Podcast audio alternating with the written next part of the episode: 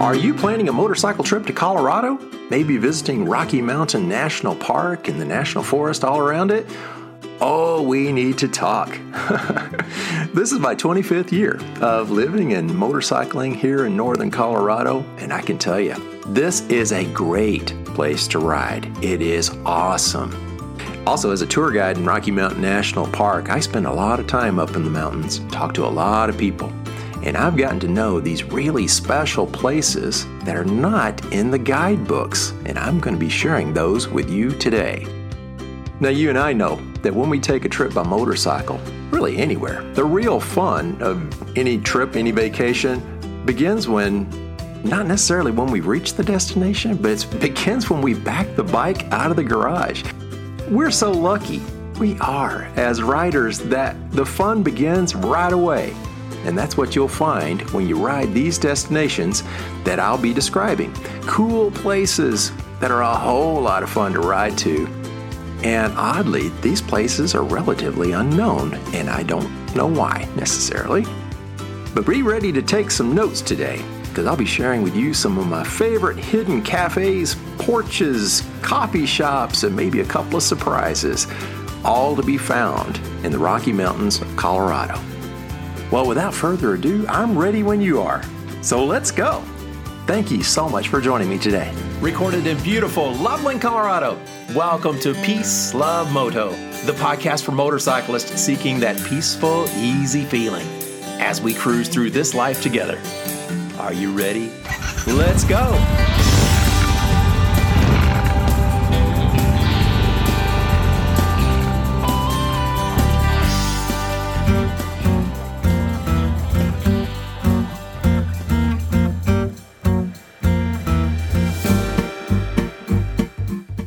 If you haven't already checked out the website called motocoffeestops.com, that's motocoffeestops.com, you may want to check it out. It's on that website that I developed a couple of years ago that I started listing some of my favorite coffee shops and really fun motorcycle routes, including the maps to get to them. There's one coffee shop that I'll be describing today that's not yet on the website, but I promise I'll get that added as soon as I can. Now, most of these places I'll be describing, few people seem to know about. And like I said, I'm not really sure why, but that's kind of a good thing for you and me. These are some of the hidden spots, these small cafes within log cabins on little bitty roads next to a river or a public porch with just unbelievable views of a lake below and snow capped mountains above and family owned and operated coffee shops where the baristas enjoy having a conversation with you while they make your caramel latte. All of these off the busy tourist route. These are an opportunity to ride through the most beautiful and uncrowded locations and meet the friendly locals over a meal or a cup of coffee. These are some of my favorite destinations. So here's the thing we need to kind of keep this our little secret because we don't want the word to get out and it get too crowded out there. But just our little special places here for our Peace Love Moto community.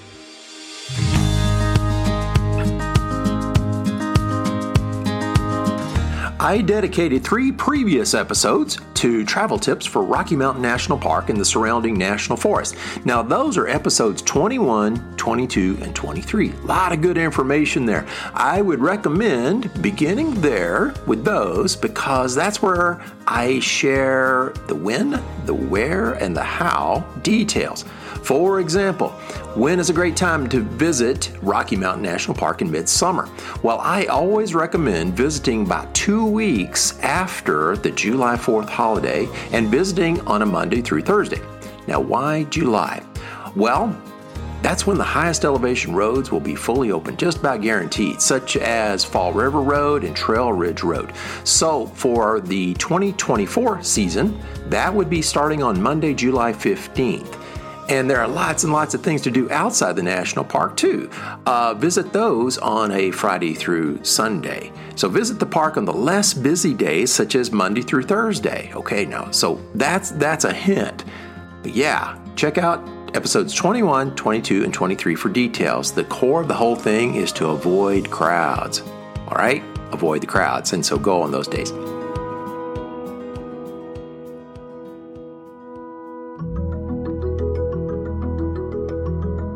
So I'll begin with my favorite coffee shop right here in Loveland, Colorado.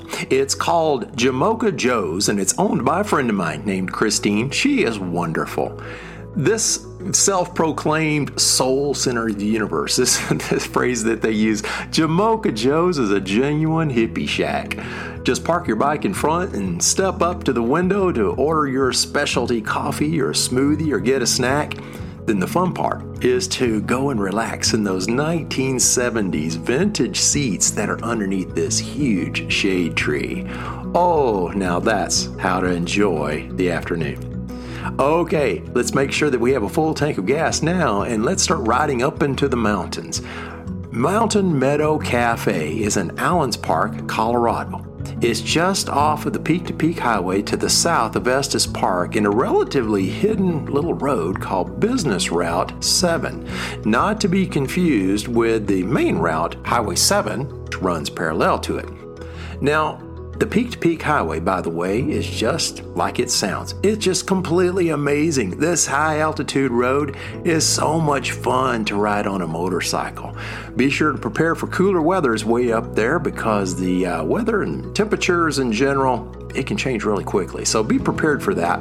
Some of these snow capped mountains that you'll see off to the west actually make up the Continental Divide. So, yeah, this is a really, really cool route. As for the cafe, it's in this old cabin right next to a little river called Willow Creek. The sign on the front door says it all, really. It says, This is not fast food. Rest and relax. Oh, I love that. I want to share with you a review that I read recently about uh, Mountain Meadow Cafe. It said, in all caps, by the way, awesome cinnamon rolls, good food, nice people, warm, rustic mountain atmosphere. Now that was just the subject line. So let me read the rest of this if you if you don't mind. This is a small mountain restaurant in Allens Park, Colorado, about 30 miles away from Estes Park, by the way. He goes on to say, I love restaurants, just like Mountain Meadow Cafe. Small, quaint, has some soul, owned and operated by a family for three generations. People who are friendly and care about the food that they cook and the people that they serve. It's a funky interior and maybe seats a couple dozen visitors. So you'll have to wait, but be patient. It's worth the wait. And by the way, they put that in all caps too. And yep, that's been my personal experience too. I've had breakfast and lunch there over the years, and it's just fantastic. The food is certainly great, but it's the atmosphere and the service that I especially appreciate.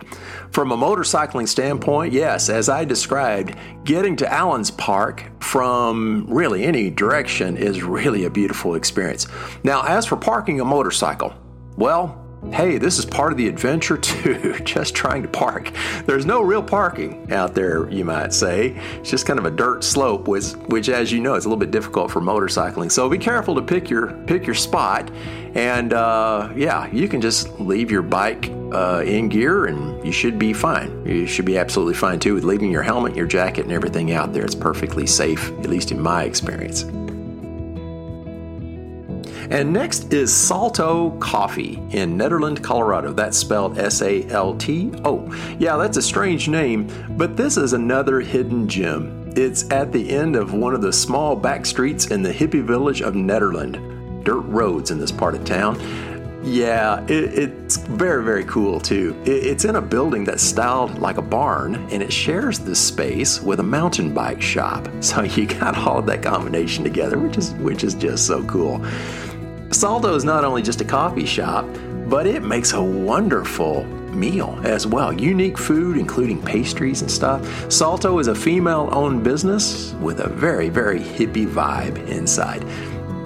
I love their motto too for the business. It says, When we bring people together over great food or a perfect espresso, our cup is full. That to me really shows the heart of the owner. I love that. When we bring people together, our cup is full. Yeah, that, that's really great. This is designed as a gathering place, and I certainly have felt welcome over the years as I've been there. They do care about people, and that, that means a lot. Okay, let's cross the Continental Divide to the west side, or as we call it, over to the western slope for a couple more spots that are surprisingly hidden. A lot of people just don't seem to know that they're there. The Grand Lake Lodge, surprise, is in Grand Lake, Colorado. It's the porch that does it for me. It's the porch.